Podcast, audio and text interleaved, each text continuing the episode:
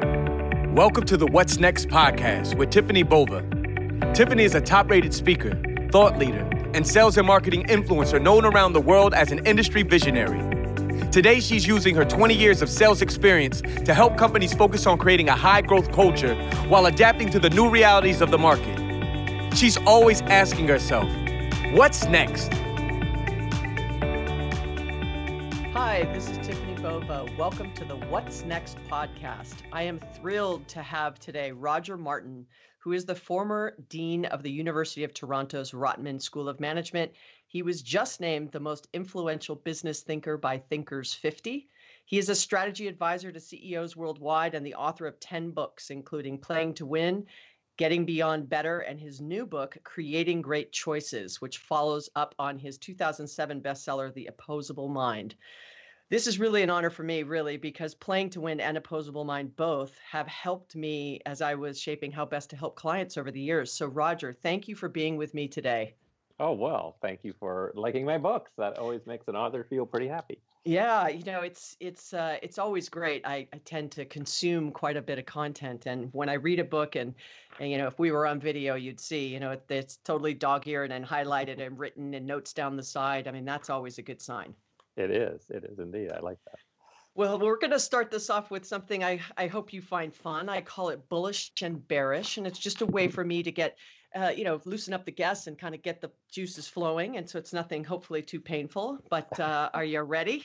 I am ready for action. All right. So the first one, bullish or bearish. Socially conscious CEOs will be o- able to win over Wall Street. Ooh, cautiously bullish. Good. Cautiously bullish. Yeah. I like that. Good. I'll take that. Uh, that's a, that's a good answer. I, I, when someone asks me, I'm gonna. I think I might borrow that. All right. The next one. Um, AI and machine learning becoming wealth managers. Bearish. Ah, interesting. I want to dig into that one. That's a good one. Mhm. Um, and then, you know, there was a lot. I know you do a lot with the World Economic Forum and Jack Ma talking about the fourth industrial revolution, and obviously your work uh, in the education system for as long as you have been. You know, I'm gonna I'm gonna pivot a little there on this one. So this is new innovation will require new education systems. Bullish or bearish? Well, I'm bullish on the premise. Yes, that will require it. I'm bearish on the education system's ability to respond. Uh, it's not responsive enough uh, a sector, unfortunately. Chock a block full of good hearted, well meaning people, but not good at, uh, at, at changing. So the premise is absolutely right, bullish uh, ability, bearish. Yeah, and I, you know, I, I, uh, well, thank you for those. That that was great. Um, you know, I'd have to agree. I, I am a listen visual learner, not a read learner. You Mhm. know, and I didn't do good in school because of that. You know, there was no sort of option then. I went to college in Right. the in the middle '80s, right? There was just no option for me Yep. to sort of learn a different way. Sorry to hear that. There, there, multiple kinds of intelligence are so now so appreciated more now than they were uh, were then. Yeah, and I think uh, you know it really goes into uh, you know what you dug into in a. I'm going to start sort of with opposable mind because I think it's just fascinating about these kind of thinking styles, et cetera. But before we dig into that, I, I think that a lot of it has to do with just the premise of strategy. So if you don't mind me starting there, I'd love to hear your definition of what strategy is, and more importantly, uh, you know, to take from playing to win, you know, what it isn't. Sure. Well, s- strategy is about making choices. It's making choices about where you're going to play. So, where on the potential playing field you're going to plop your assets down and how you're going to win in that place. Uh, and and because of that, everybody has a strategy. So entrepreneurs who say, "Oh, I don't do strategy," no, it, you can't not have a strategy. Strategy is the choices that you've made, uh, and and often, therefore, your strategy has nothing to do with your strategic plan.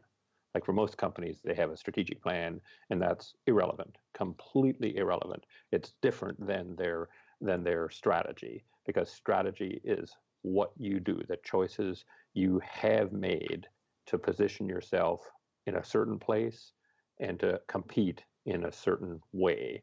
And I encourage encourage people to be pretty damn conscious about that because it will determine so much about uh, uh, what will happen to your organization, whether it is a for-profit or a not-for-profit or, or the like. Every organization uh, has a strategy. Every person has a strategy. You know, Tiffani, you choose to spend time doing some things and not other things. That's a where to play choice and then you have a way that you try to do the things that that you choose to do better rather than worse. That's the Tiffani Bova strategy. Uh, so everybody's got a strategy. It's your choices, and it and I don't care about long hundred page, five hundred page plans that talk about a whole bunch of mega concepts. Who cares? Strategy is where to play, how to win and the aspiration why you're doing that and then how you're how you're going to do that yeah and i think the how would be the execution side and of course you know the the age old you know what's you know what's more important sort of strategy and execution um, what's what do you think is more important there i mean once you make the choices right then you've got to go and do so yeah, that to, to me, uh, Tiffani, and this is this is something where I'm in a in a tiny minority. I can't seem to I, I can't seem to have uh, my view prevail on this. Is I don't think it's a helpful distinction. That distinction between strategy and execution. So I have a strategy. Now somebody's going to have to go and and uh, execute it. In fact, whoever you turn to to say this is my strategy. Now you go execute it has the same job as you do. It's to make another set of choices. And they're actually exactly the same. So let, let, let's just make this up. I'm the CEO and you're the, you're the, uh, the uh, president of the widget uh, business and I say, well, the overall corporate strategy is to kind of win in the kind of the developing markets by having having more distinctive products than than our competitors and investing more in in kind of R and D and branding than our competitors. Uh, so just go execute that, Tiffani. Well, Tiffani has got to sit there and say, okay, I make widgets uh, and I'd like to I'd like to win through R and D and branding and, and and focus more on the developing developing uh, uh, markets. Let's see which developing markets. What does what does uh, kind of R and D actually mean in my in the widget business as opposed to the grommet business and the and the doodad business that that that the company also uh, has? You have to do the same things as I did as as uh, as CEO so why do I call it execution? Yeah, and I think that's a great point because you know it's interesting. I've never heard someone like you just say that. no, I, it's true. Right? That's, I mean, tiny yeah. unfortunately. Yeah, but but I think the I think where my distinction lies is that it usually is that trickle down of execution happens you know somewhere else in the organization. Yes choices need to be made. Um, and so my follow up question to that was actually going to be, you know, I, I see that the gap between the setting of the strategy and the choices that are being made around really where are we going to play like the big choices right not the potentially tactical choices or day-to-day choices but the big strategic choices um, and the gap between that strategy and execution you know the setting of the direction and the choices that are made all the way down to the person who's actually executing what that is. You know, go sell widgets in, you know, this zip code. You know, that's what I'm going to go do, right? And so I'm out executing. That the gap is getting bigger. Would you agree? Only because of that definition. Right? Right. If in fact you told that person in uh, uh, in who's who's selling widgets in in that zip code, here's what we're trying to accomplish. I've made this set of choices and now I need you to make a set of choices. Who in that zip code would be prime prospects? How do you want to divide your time between various people in that zip code who you might sell to? And how are you going to be distinctive against the competitors who are selling in that in that uh, in that zip code? Now, bear in mind, I've made a set of choices, and I would sure as hell rather have your choices be consistent with mine, because otherwise there won't be many resources to help you because we've sort of tried to line up our resources to to sell to these kind of people and these and and win in these ways. But I think the strongest organizations are the ones that implicitly ask everybody to make the same kind of choices. Everybody needs to make the choices of where to play, how to win. And again, it gets to a personal level, right? Anybody that's at your level in an organization, Tiffani, has got a job description that if you actually held them to it, they couldn't possibly do. Right?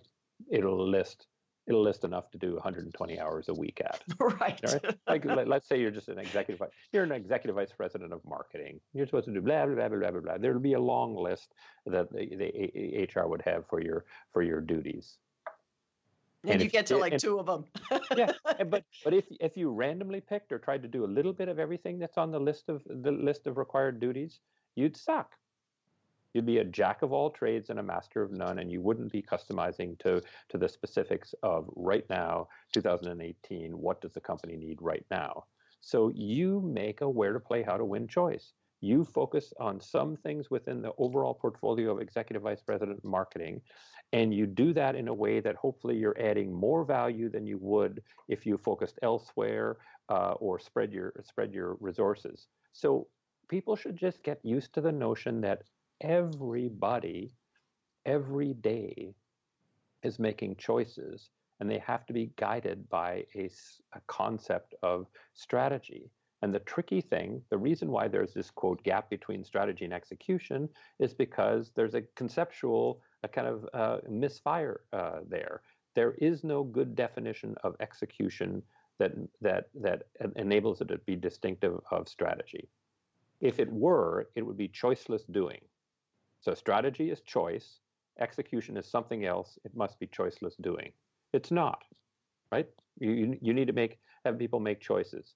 And the closest company that I'm aware of that that that acts in a fashion that's consistent with my my view on this is Four Seasons hotels, where they understand that there are so many interactions with a guest in a given day by so many people, they need to have thoughtful decision makers the bellhop has got to be a thoughtful decision maker. The person who delivers your luggage to the room has to be a thoughtful decision maker. The concierge has to be a thoughtful decision maker. They all have to be thoughtful decision makers because there's too many possibilities to program it in up front.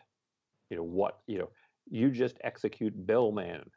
Well, the reason that people pay out a stupid premium, I do on a routine uh, uh, basis for Four Seasons, is is because there are strategy choice makers that interact with you at ev- every point who say, you know what, this is what would be the right thing to do at, at this. They're guided.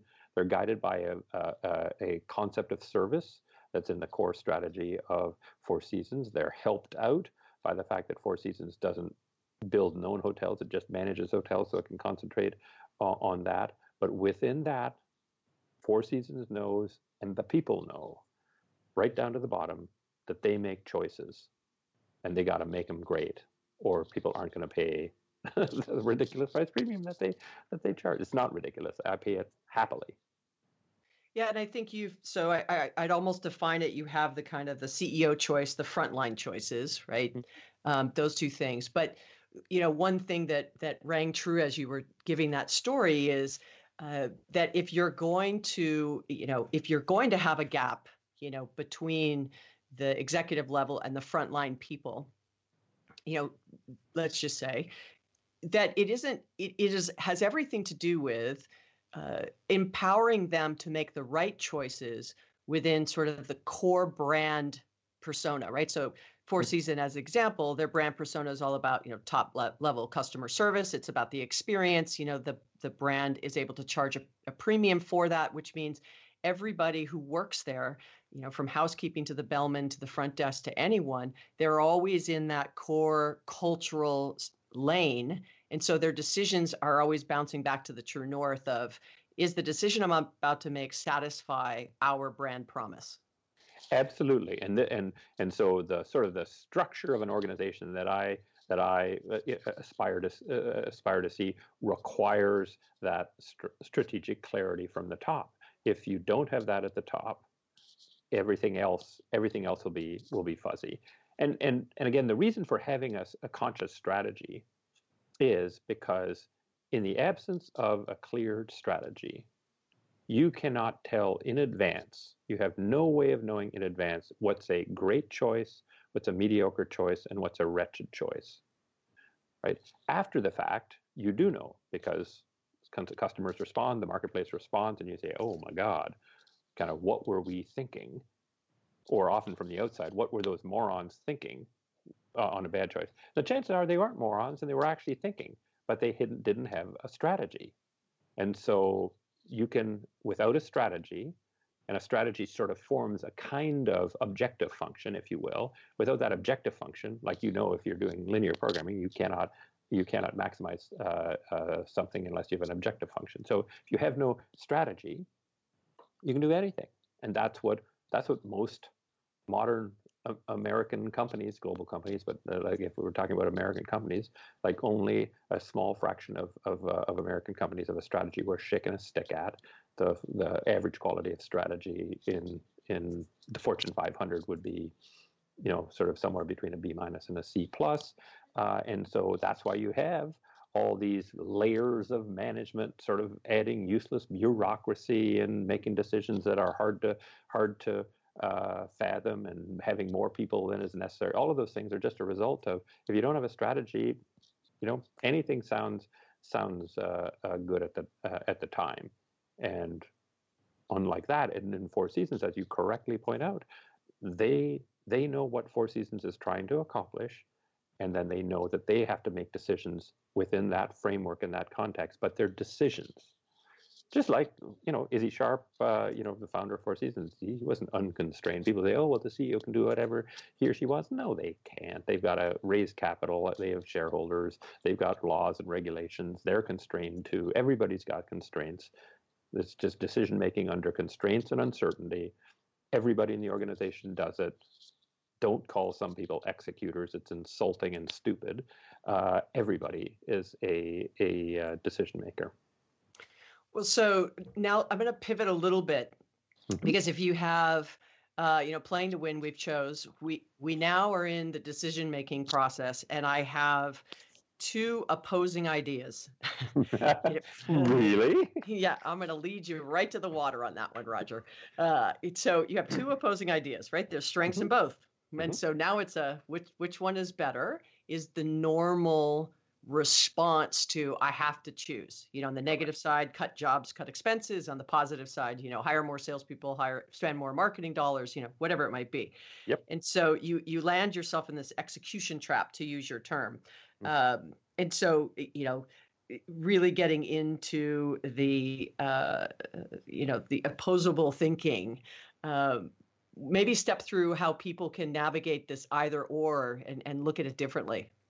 Sure. So, uh, and and you're and you are uh, you know pointing square at something that people often think is a is a contradiction in my work, whereas a strategy is choice, and then they say in a, uh, in an opposable mind, you say uh, when you're facing a choice, don't, right? Um, but uh, but what what uh, what the the thesis of the opposable mind is is that we we default pretty quickly when facing what appear to be either or choices and no available obvious other answers to say, hmm, guess my job is to make a choice. In fact, you're taught that in business school. So you you you're lucky, uh, Tiffani. You didn't you didn't uh, go to uh, do an MBA. If you would have, you'd have been taught when faced with a choice like that. The the the you know, the bold manager, the the the the prudent manager says, gosh darn it, I'm going to make a choice, even though I don't like a whole bunch of of uh, uh, uh, A. It's on balance better than B, and so I will I will uh, do A because that's what you're supposed to do. What I want them to say is, you know, lots of life. A is just like way better than B. You can find an A way better than B, and you just like don't be a fool, pick A. But every once in a while, there's an important choice for your organization, for whatever part of the organization that you're in charge, whether it's a little department or the whole the whole thing, uh, where it's a really painful choice because you just know that something that you're going to have to give up something that you really, really want in A to uh, if you choose B and B if you you you choose A, like Issy Sharp. First, to, you'd be surprised to know Four Seasons first uh, uh, uh, property was a roadside motor inn, uh, little motel, 125 room little motel. Rooms are $15 a night. Imagine that. Um, and Issy Sharp loved, loved, loved the intimacy and comfort of that small uh, roadside motor uh, uh, motor hotel motel model. Um, but he didn't like the fact that with only 125 rooms and low prices, you couldn't afford many amenities. So you couldn't have teleconference facilities, you couldn't have workout facilities. Maybe you had a restaurant, maybe you had a pool, but that's about it. And then he built a big city center, 1,600 room city center hotel. And he loved the fact that with that 1,600 rooms, you could uh, you could attract the kind of clientele that would pay higher rates, and you'd have more more to fund the common areas and have all these uh, amenities. But he hated how big, cold, and impersonal it felt. There's a real choice. Do I go with small, intimate, give up the amenities? Do I go with large and uh, impersonal, and and uh, uh, get the amenities, but get, but give up that warmth? And what I say is in situations like that where it's painful, the great ones say, eh, not making it. Sorry. Even though the two models in the industry right now are 75 to 150 room motels and 750 room and bigger city center hotels. Sorry, not doing it, not good enough. And you create a solution that is that contains elements of each, but is better than than both. It's not a compromise. It contains elements of each is better than better than both. And in the case of Four Seasons, what he said is, you know, actually, if I think about guests in in uh, these these hotels, especially the the luxury hotels, which he was interested in the high end from from the from the start, is they don't actually want to be there. Right? Even though it's a luxury hotel, they don't want to be there. Why? Where would they rather be, do you think, Tiffani, than in a in a luxury hotel somewhere? Probably home. you got it. Number right. one, home, and number two, because lots of them are type A executives at the office. They'd prefer that because they're more productive there than in a hotel room, but they'd love uh, first be at, at home. So I said, why don't we redefine service to not be luxury service, to not be grand architecture and decor and obsequious service, let's make it as an environment that makes up for what you left at home and at the office. And if we do that, they'll pay us a huge price premium, which will enable us to have hotels in the 250 to 400 room uh, uh, range that will be smaller and more intimate, but we'll be charging them so much, we'll have every amenity known to mankind because we make so much uh, money. That's what I call integrative thinking. And, it, and when I studied a whole bunch of, of highly successful leaders, it's the thing that they all did, right? It was the only common feature. They could have any kind of educational background, men, women, nonprofit, eh, you know, Indian, whatever. Doesn't matter. None of that mattered. Uh, what what mattered is when faced with those kind of choices, they said that's a signal. that's a signal from uh, you know he- the heavens that says don't choose, create. Well, you know, two two things that jump to mind for me on that, right? If you've got okay, now I'm, you know, I've got execution and strategy, I've got two opposing things, I have to make a decision. I understand this this uh, true north for my company, so I'm making the deci- those decisions in that way. And now you're, you know, listening to this podcast and you've gone, wow, you know, this, you know, to hear somebody like Roger Martin, right, say from the School of Management that, yeah, you know, I'm the only one that thinks this way. And they kind of go, I never looked at this way. And now they say, I actually want to approach things differently. What what would be what you would, you know, recommend besides reading your two books, which I highly recommend both of those. But, you know, besides that, um, you know, I want to try and shift the company or my you know my next management meeting and i want to get people to start to think about it isn't uh, it isn't the you know one or the other. It's the opposing ideas and the strengths of both and how do we do that? And that it's really a series of choices and how can we pull everyone you know in the rowboat in the same direction? Uh, what would be your advice to to people listening to the podcast to absorb everything you just said and then what would be their kind of monday morning action if you will? Uh, it would be follow gandhi. Okay, that's not what I expected, but all right. Be the be be the choice. Uh, you know, uh, be the thing that you want to have happen. Uh, be the change. So start just acting that way. Right? Don't go telling people we're going to do integrative thinking. Lots of my students who love love me and love love integrative thinking go and tell people I'm going to do integrative thinking now, or they say we got to be strategic about this. Don't. Just be it. Just ask. Hey, you know, I know there's only two ways that anybody does this in in, in the industry. What if we, you know, hmm, what if we just thought for a little bit longer and say, our goal is to get an answer that actually superior to both. And what could we mine from these these great things, the motel model and the hotel model? What could we mine from that uh, to produce a better choice? Don't tell them you're doing integrative thinking. Just just do it. You don't have to tell people, oh, well, we we got to stop and do strategy now. We say where where really like what what is the boundaries of where we want to play? Why are we playing over there?